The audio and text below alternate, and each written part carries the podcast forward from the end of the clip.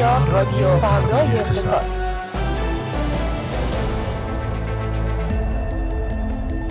روزتون بخیر. در این ساعت به صورت زنده با شما ایم از تهران. خیابان الوند استودیوی فردا اقتصاد با رادیو فردا اقتصاد. خوش آمدید خانم ها آقایان. فردا اقتصاد امروز رو با من علی تسلیمی و من فاطمه رجبی. لطفا شنونده باشید. تل آویو در صورت آزاد نشدن 212 گروگان مجبور به ورود به غزه هستیم. مغایرت موادی از لایحه افاف و حجاب و با های کلی. وزیر خارجه جمهوری آذربایجان به تهران آمد. همچنین سرگئی لاواروف وزیر خارجه روسیه برای شرکت در نشست ساختار سه به علاوه سه وارد تهران شد. صادرات نان آزاد شد. خبر مهم وزیر صنعت درباره قیمت خودرو علی آبادی برای خرید خودرو صبر کنید. انتقاد رئیس سازمان برنامه و بودجه از تفاوت آمار بانک مرکزی و مرکز آمار. بزرگترین شبکه قاچاق سوخت کشور شناسایی شد. سومین قرارداد اروپایی قطر برای تأمین گاز در دو هفته.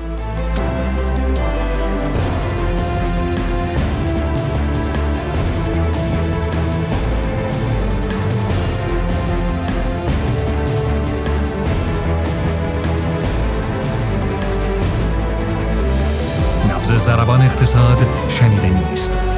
در رادیو فردای اقتصاد.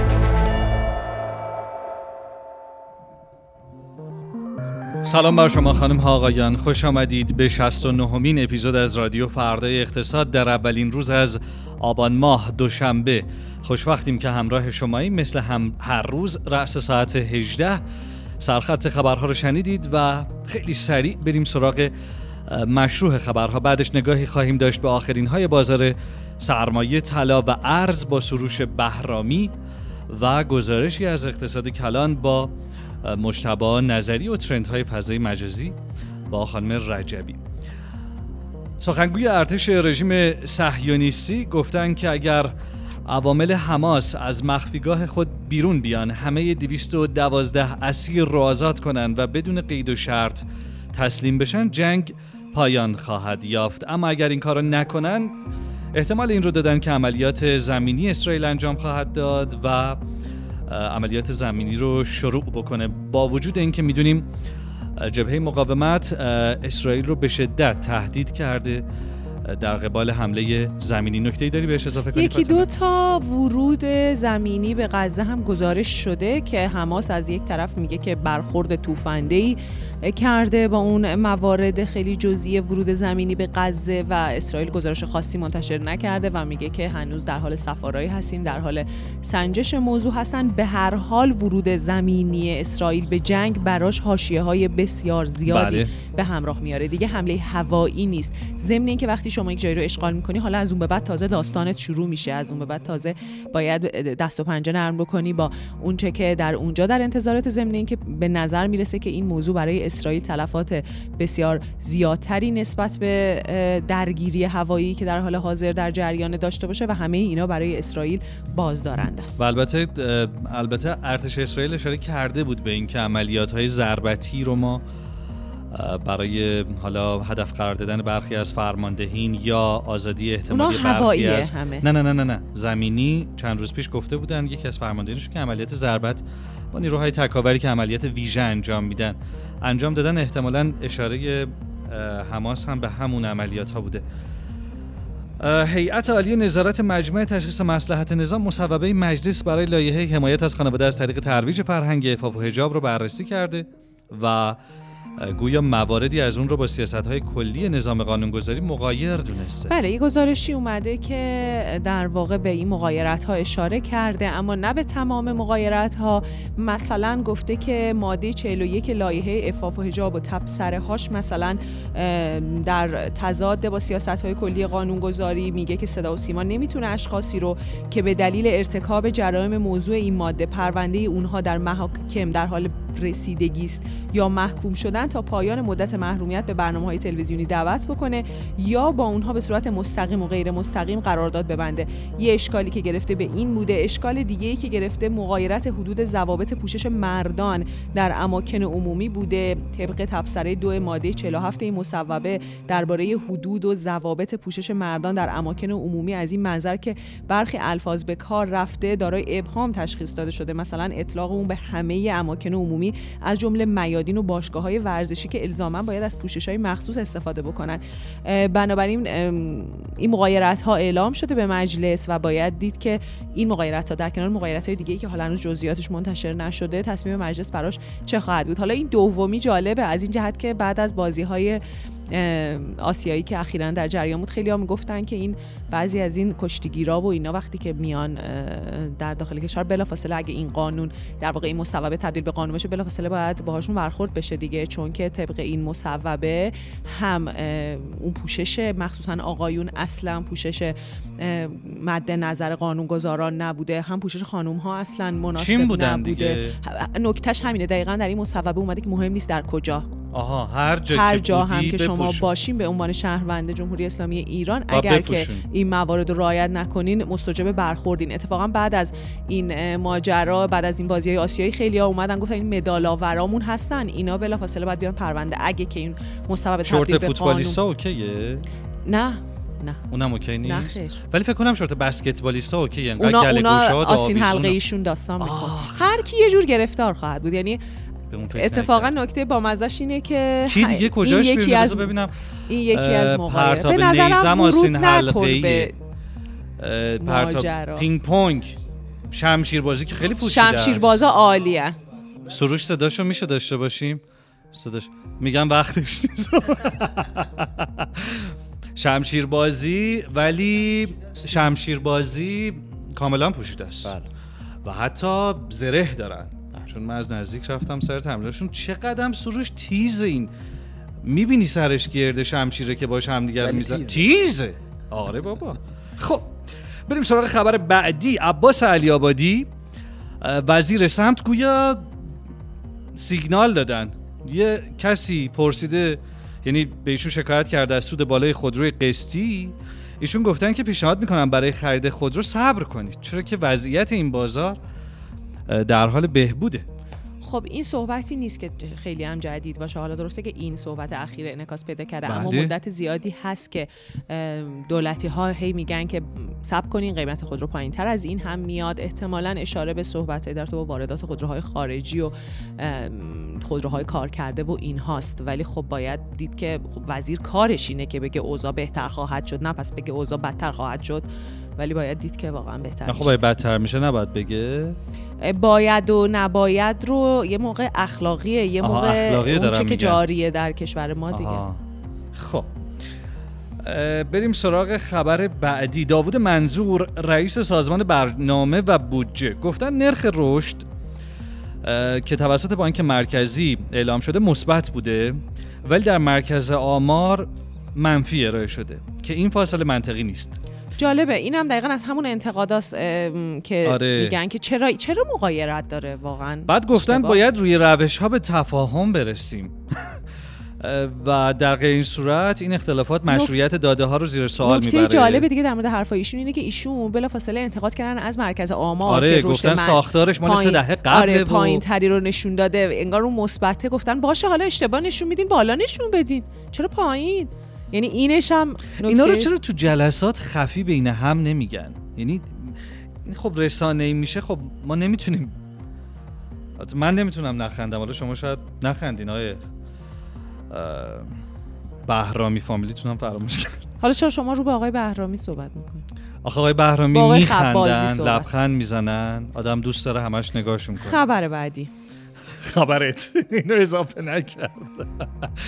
رئیس کل دادگستری هرمزگان گفته که ناوگان حمل و نقل جاده‌ای قاچاقچیان شامل 5590 دستگاه کامیون، تریلر و خودروی سواری که در امر قاچاق سوخت در باند بزرگی فعالیت می‌کردن شناسایی شدن باند پروپیمونی و دستگیر شدن. من خواهش می‌کنم اون عدد رو یه بار دیگه بله 5590 دستگاه کامیون تریلر و خودروی عجیب. سواری. گفتن در این مجموعه 1000 سه دستگاه تانکر 2869 دستگاه کامیون 676 خودروی سواری هم اصلا یه سا-. سیستم کامل یعنی واقعا من مثلا سازمان حمل و نقل و ترافیک شهرداری تهران مثلا همچین ناوگانی داره ام از اتوبوس و نه دیگه اگه داشت که. برف میومد شهر اینجوری زمینگیر. نمی‌شد خیلی عدد البته. اگر شهرداره مناطق و معاونینشون در انواع سفرها نباشن در اون بر هر سال. پرونده حجم جزئیات جالب دیگه ای هم داره.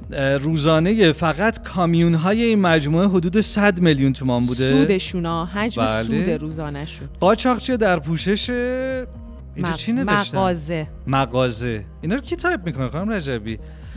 مغازه تعویض روغنی و مراکز معاینه فنی در حاشیه بندر عباس اقدام به دریافت و انباشت سوخت خودروهای سنگین می‌کردن.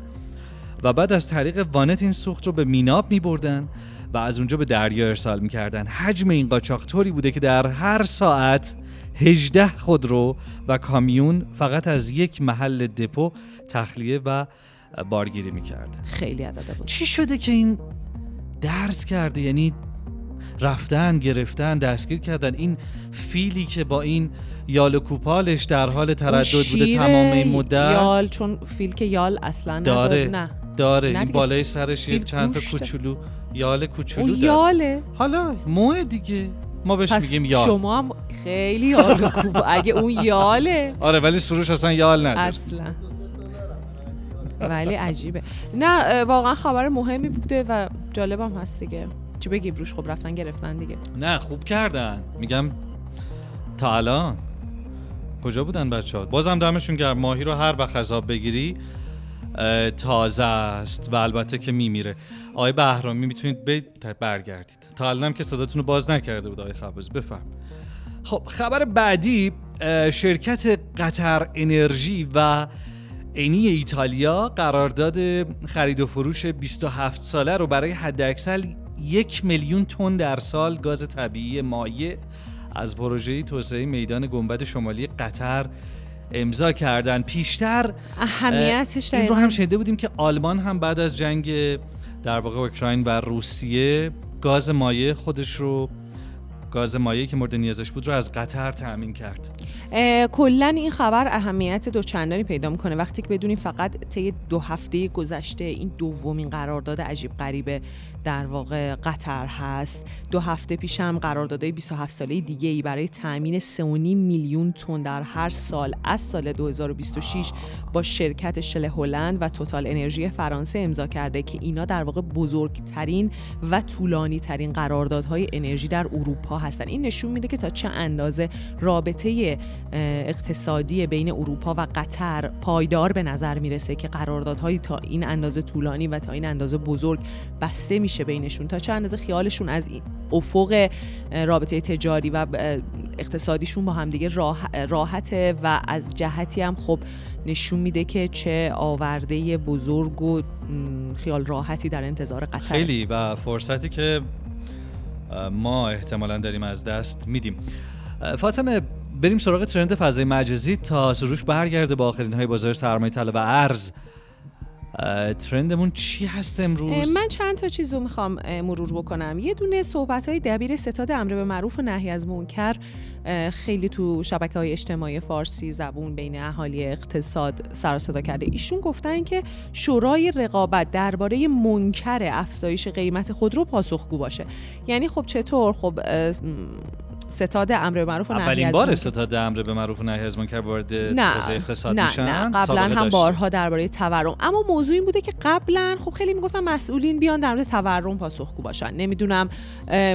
وضعیت بله وضعیت اقتصادی مثلا خیلی منکر بدیه در جریان. ولی الان اینکه شورای رقابت رو مخاطب قرار دادن و گفتن که شورای رقابت بیاد در مورد منکر افزایش قیمت خودرو پاسخگو باشه از این جهت مورد توجه کاربران فضای مجازی قرار گرفته که اول می‌پرسن که چرا شورای رقابت رو شما اصلا مخاطب قرار میدی؟ شورای رقابت مگه اصلا کارش سرکوب قیمته؟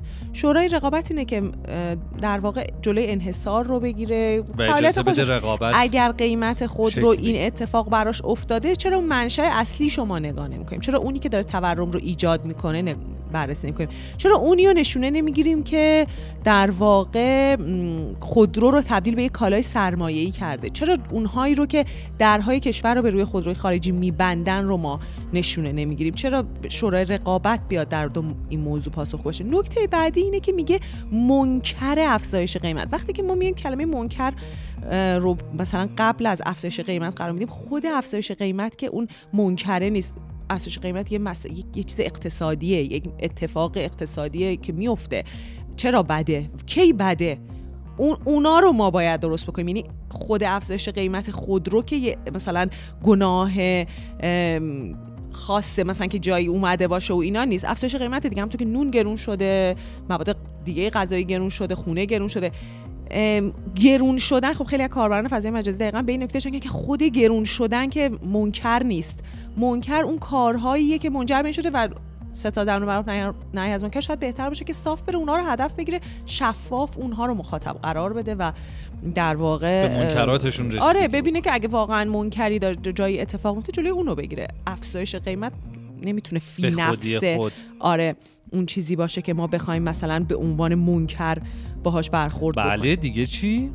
یه توییت دیگه ای که تا اندازه ای مورد توجه قرار گرفت این بود که یک کاربری آقای علی نیکوکار که خودشون رو کسی که در فضای اقتصاد مثلا تحصیل کردن و فعالیت می‌کنن معرفی خب. می‌کنن در فضای مجازی گفتن که پروژه نفوذ ایجاد یک طبقه اولیگارش غربگرای مسلط بر منابع ایرانه که قدرت خرید مردم و تولید رو نابود و دولت رو فقیر می‌کنه تا صادرات مواد خام تسهیل بشه یه سری جاهای میگه و آخرش میگه والله اگر اختیاری داشتم اجازه نمی‌دادم یه گرم ماده خام از کشور خارج بشه این صحبت ایشون خیلی واکنش هایی رو داشت از طرف افرادی که در فضای مجازی فعالیت می‌کنن. مثلا یکی که بهشون جواب داد گفته بود که مثلا ایالات متحده چیزی در حدود 3 و 6 میلیون بشکه در روز فقط صادرات نفت خام داره. و تاکید کرده بود که اصلا اقتصاد بحث ناموسی و بحث مثلا خام چرا دارید مثلا توهین می‌کنید به ما و اینا نداره. بحث عدد و رقمه. اگه یک جایی هزینه فرصت یک جایی مسئله امکانات طوری که شما خام صادر بکنی اون پولو بیاری باش کار دیگه بکنی یه چیزی رو توسعه بدی در واقع اون مسئله است. خود خام فروشی چیزی نیست که ما بتونیم تا این اندازه بهش بتازیم. اما نکتهش چیه؟ نکتهش اینه که این قضیه خام فروشی قضیه که مدتیه. همون تثبیتی ها هستن. ما هر چند روز یه بار اینجا در بخش فضای مجازی بهشون, اشاره می‌کنیم. اون تثبیتی ها این قضیه رو چند وقته که خیلی داغ کردن و میگن که خام فروش ها سود می‌برن از اینکه نرخ دلاری بشه از اینکه مثلا یه نرخ ارز ثابت وجود نداشته باشه. خام فروشی بیشتر میشه. خیلی دارن میتازن به اصل خام فروشی. بله متاسفانه صادرات ما خیلی بر پایه مواد خامه و این خودش یه آسیبه. ولی باز اون بعد همون کلمه فی نفسه رو من دوباره باید اشاره بکنم. فی نفسه بد نیست. پکیجش یه پکیجیه که باید اصلاح بشه. بله. اگر همه فرد اقتصاد رو هر روز مطالبش رو مطالعه کنن مطمئنم این بحث کمتر بحث های بیهوده البته کمتر شکل می‌گیره. خب خانم رجبی تمام شما با چند بله. فضای مجازی بریم برای آخرین های بازار سرمایه طلب ارز. با سروش بهرامی که آخرین روزیه که ما در خدمتش هستیم و این توفیق رو داریم تا صداش رو روی آنتن رادیو فرد اقتصاد داشته باشیم با افتخار. خیلی مخلصم. سلام, عصرتون بخیر. آقا خدمت رو که من خدمت گذارم واقعا اینجا و خیلی مخلصیم خیلی خوش گذشت به ما. اینجا خیلی یاد گرفتیم ازتون. من خیلی سریع برم سراغ بازارها حالا که فرصتم شاید خیلی زیاد نباشه.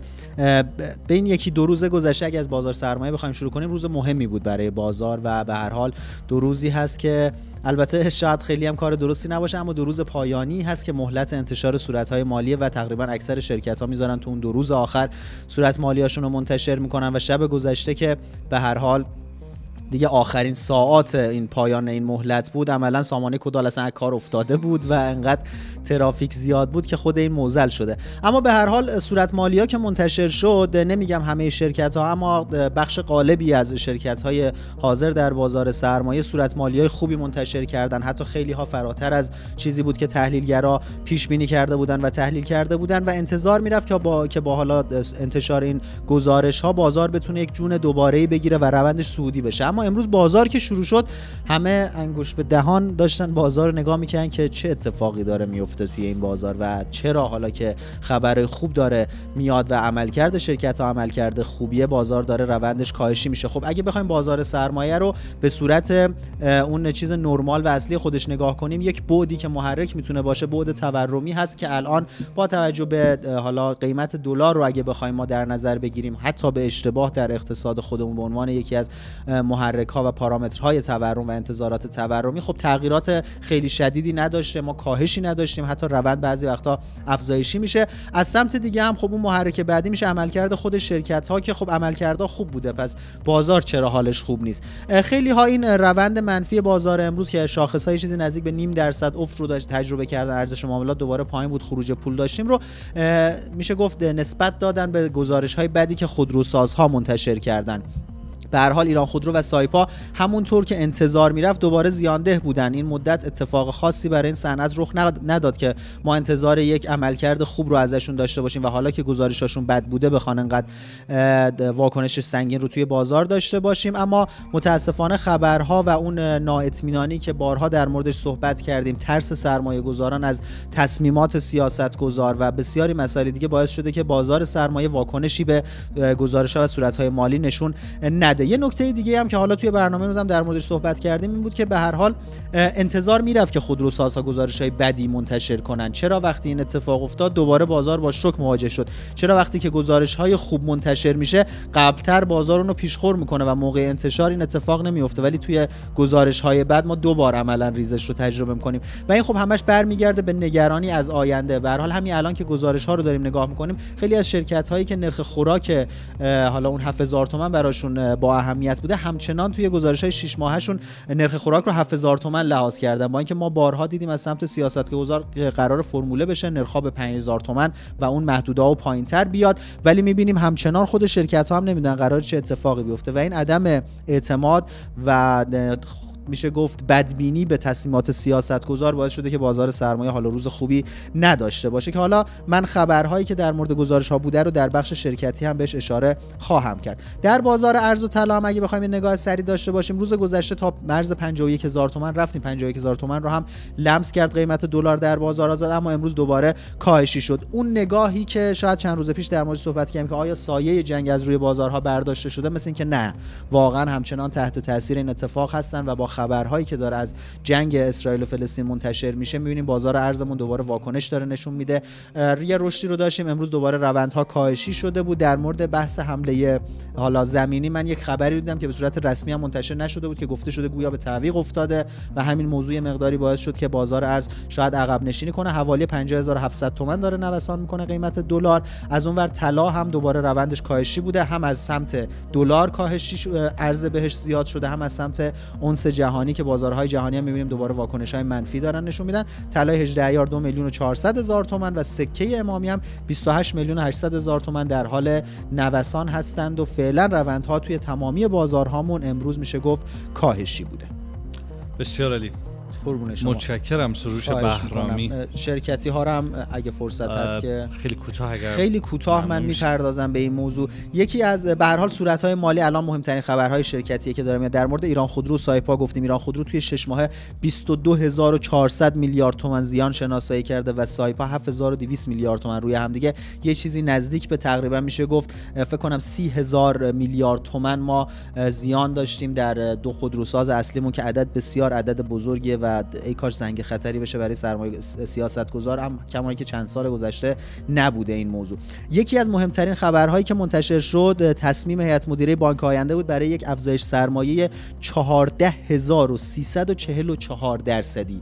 عددش خیلی بزرگه. با اینکه آینده الان فرصت نیست میشه ساعت ها در موردش صحبت کرد. به حال هیئت مدیرش تصمیم گرفته همچین افزایش سرمایه از محل تجدید ارزیابی دارایی ها داشته باشه که می‌تونه این اگه حالا از سمت سازمان بورس هم تایید بشه این سهم و این شرکت رو یه جورایی نجات بده از این زیان هم باشه. بانک آینده در شش ماه تا شش ماهه ابتدایی سال 1402 141 هزار میلیارد تومن زیان هم باشه تولید کرده توی چند سال گذشته عمل کرده خودش و بسیار عدد عدد بزرگی یکی دیگه از خبرها برمیگرده به صحبت و حالا صحبتی که وزیر اقتصاد داشتن. وزیر اقتصاد از تشکیل کمیته سه جانبه با حضور دو وزارتخانه راه و صنعت راه و صنعت و سازمان بورس برای رفع ایرادات نحوه عرضه مسائل ساختمانی در بورس کالا خبر دادن. ما قبلتر در مورد این صحبت می‌کردیم شاید خیلی جدیش نمی‌گرفتیم. می‌گفتیم حالا یه حرفی زده شده. ولی نشون میده ذهنیتی که توی سیاست گذار هست داره به هر حال مسیر رو به سمتی می‌بره که دارن جلسه تشکیل میدن.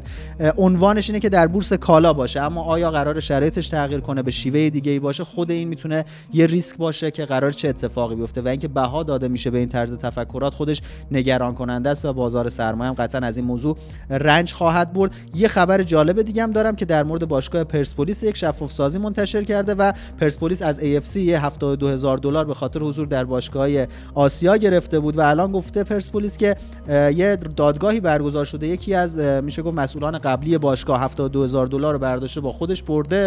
پرسپولیس هم اومده شکایت کرده و الان دادگاه رأی داده که آقا 72 هزار دلار مال پرسپولیس بیا پس بده و اینم خبر جالبیه دیگه. یه نفر 72 هزار دلار گذاشته جیبش رفته. بسیار عالی. چرا این پولا گیر ما نمیاد؟ چرا تعطیل نمیشن این دوتا؟ راحت شیم همه. یک بار برای همیشه. سروش عزیزم. قربون شما برم. یه سلفی بگیر یه فاصله بگیریم. چشم. این آخرین حضور شما رو ما چشم. ثبتش بکنیم. می‌خوای اگر با مخاطبین آره هم خداحافظی کنی؟ صحبت کوتاه. من خیلی ممنونم از اینکه به هر حال مخاطب ها چه در برنامه بورسان چه در رادیو فرد اقتصادی که من افتخاری رو داشتم. حالا یه بخشی ازش باشم به صورت روزانه تقریبا.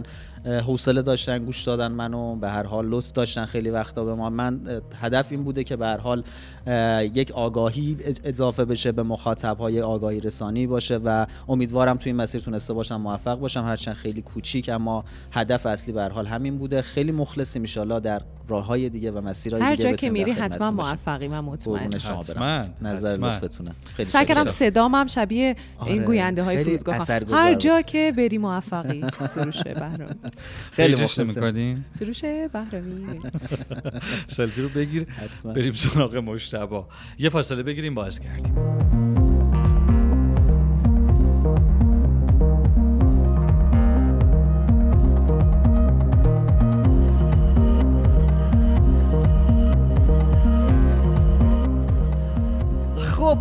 مجتبا نظری به ما میپیونده با گزارشی از اقتصاد کلان که ببینیم امروز برامون چی داره. سلام مجتبا سلام عصرتون بخیر. عصر شما هم بخیر. امروز علاقه مندم در مورد یک گزارش صحبت علاقه مندم در رابطه با دیگه تحت تاثیر صحبت های قبلی. امروز علاقه مندم اینترست تو. می‌دونی که علاقه مندید برای ما هیچ اهمیت نه اتفاقا امروز توی تحریریه فردای اقتصادی میگن که نمکش باشه دیرم هست خبازی الان تذکر میده. اما امروز تو تحریریه فردای اقتصاد به شدت بحث انگلیسی صحبت کردن. تقویت زبان انگلیسی داغ بود و این اینترست تو رو من الان با همون هدف گفتم. علاقه مندم اینترست تو. چون که یکی هر روز آموزش زبان داریم نه یه دوستی داشتن با, با بچهشون تلفنی حرف می‌زدم و گفتن که خواهش می‌کنم از اون بیبی رانوی کن. و این باعث شد که دیگه ما زدیم تو انگلیسی. البته آقای خبازی میگه اینترستد این درسته. نه گفتن که اینترستد این درسته. بله. اون وانت توه. آره حالا فعلا تازه از امروز آره. شروع کردیم دیگه. خب شما علاقه مندین که چه گزارشی امروز به ما بدین؟ آقای مجتبا نظری. بله. موضوع به گزارشی برمیگرده که پژوهشکده پولی و بانکی حالا به قول معروف بازوی پژوهشی بانک مرکزی منتشر کرده در مورد سه تا پیش نیازی که یه بانک مرکزی حالا مستقل و مقتدر در واقع باید داشته باشه منظورمون هم از مقتدر یعنی بانک مرکزی که بالاخره زورش به تورم برسه که خب دیگه مهارش جوری واسه ما آرزوی آره. دست نیافتنی شده. خب, خب حالا نکته اینه که این دسته بندی می‌تونه برای ما جالب باشه و به ذهنمون نظم بده که ما چی می‌خوایم خلاصه از یه بانک مرکزی دیگه چه شکلی باید باشه درستش چه جوریه. به در داریم میگیم دیوار بشنوه یا نه؟ میگیم که هر کی خواست بشتن دیگه حالا آره دیگه به کار همین خب. خب سه بخش کرده. یه بخش بحث اهداف بانک مرکزیه که همیشه هم تو ایران این بحث بوده. که مثلا از بانک مرکزی به عنوان یک حالا نهادی که معمولا یک نهاد خیلی تخصصی تو دنیا می‌خوان که همه کار بکنه. این یه عالم هدف براش تعیین می‌کنن. میگن شما بیا این کارا رو انجام بده. که خب معمولا این به نتیجه نمی‌رسه. یعنی همیشه تو بانک در واقع تو دنیا هدف اول بانک های مرکزی مهار تورم اعلام میشه. حالا یا خیلی دقیق قانونی این مشخصه یا در عمل اینجوریه. و حالا بعد از اونه که یه خورده مثلا اون رگولاتوری بخش بانکی مهم میشه. ولی خب تو ایران یعنی اولین ضعفی که ما داریم هم تو قانون قدیم هم تو این جدیده که حالا تو مجلس در حال تصویبه این مشکل ما داره. پس یه بانک مرکزی که بتونه تورم رو در واقع وظیفه اصلیش رو انجام بده باید خیلی مشخص این هدف براش تعیین شده باشه. دوم بحث ساختار بانک مرکزی ما. یه شورای پول و اعتبار داریم شاید باش آشنا باشین. این شورا که حالا تصمیمات اصلی در واقع بانک مرکزی نهایتا به تصویب به اون می‌رسه یه شورای عجیب غریبی یعنی مثلا نگاه کنین چند تا وزارت خونه توش نماینده دارن از بخش مختلف دولت هستن اینها که خب این اصلا عین تعارض منافع چون بانک مرکزی اتفاقا باید بتونه ایستادگی کنه. اگر دولت مثلا داره کسری بودجه ایجاد می‌کنه باید مستقل بتونه تصمیم بگیره. باید چهار نفر آدم متخصص اونجا بشینن. ولی نه اینجوریه که اونجا انگار دعوای منافع که حالا یکی می‌خواد یه جوری از بانک مرکزی منابع بگیره یا به نفعش نرخ بهره پایین باشه بالا باشه اینا. این بحث ساختاری. و سومی هم در واقع به قوانین مربوط به عزل و نصب مربوطه. ببینید مثلا تو در واقع حداقل طول دوره یک رئیس بانک مرکزی تو دنیا حدود سه ساله. ولی خب تو ایران رئیس بانک مرکزی تو هر فاصله ممکنه اصلا عوض بشه و نکته که وجود داره اینه که تو دنیا هیچ رئیس بانک مرکزی رو نمیشه وسط دورش به راحتی عزلش کرد. یعنی اختیار خیلی بالایی داره که وظیفه‌ش رو انجام بده مگر مثلا یه تخلف قانونی خیلی جدی انجام داده باشه با دلیل خیلی مشخصی عزل بشه و اینا. ولی خب تو ایران نه یه جورایی یه پست سیاسی شده. مثلا دولت میاد کابینه جدید معرفی می‌کنن رئیس بانک مرکزی مثل مثلا وزرا اینجوری اعلام میشه. که خب اینم غلطه. این اصلا منجر نمیشه به یک بانک مرکزی مستقل که قرار تورم رو مهار بکنه. تو کشورهای دیگه مگه بانک مرکزی از طرف رئیس جمهور انتخاب نمیشه؟ خب حالا یه همین چند تا نکته وجود داره. یکی اینه همینی که گفتم که عزلش دیگه دست رئیس جمهور به این راحتی نیست. خب یعنی اون بعد یعنی یه نکتهش اینه. نکته دوم اینه که معمولا حالا به دلایل مختلف رئیس بانک مرکزی به قول معروف از خبرگان شهره است. یعنی بالاخره کسی که اقتصاددانه می‌خواد کار تخصصی بکنه انتظاراتش ازش خیلی مشخصه. دقیقا شما یک هدف داره اونم مهار تورم. و اینکه اون حالا حالا یادم نیست تو بانک مرکز مدرن دقیقا چی بهش میگن ولی مثلا اون هیئت در واقع تصمیم گیرنده هم خیلی ساختار از و نصب جالبی داره. اینجوریه که هیچ وقت با هم نمیشه همه رو عوض کرد. یه ثباتی داره. مثلا هر سال ممکنه یه عضو عوض بشه یا عوض بشه. در با یه دولت قرار نیست زیرو رو بشه ساختار تصمیم گیری. و خلاصه میگم اختیارات مقامات هم خیلی بالاست و اینها. تا حد خوبی از دولت می‌تونن مستقل تصمیم بگیرن. این که کی انتخابشون می‌کنه گفتی که رئیس جمهور انتخاب می‌کنه ولی رئیس جمهور نمی‌تونه راحت برش داره؟ آره از نظر عرفی راحت نمی‌تونه یا اینکه نه؟ بعضا مثلا فکر کنم توی آمریکا قانونی اینجوریه که میگن باید با خیلی دلیل مشخص بشه فکر کنم من باید تو کنگره رأی چیزی بیاره. متو الان واقعا مسلط نیستم. جالب بود. ممنونم ازت. بسیار عالی متشکرم متشکرم. اشکال نداره به هر حال پیش میاد. مشاب نظری با گزارشی از اقتصاد کلان. ممنون که شما هم امروز شنونده ما بودید. تا فردا رأس ساعت 18 باهاتون خداحافظی می‌کنیم. این هفته فردا و پس فردا من شانس بودن در خدمتتون رو ندارم و فاطمه به تنهایی اجرای رادیو رو به عهده خواهد داشت. شب روزتون خوش. خداحافظ.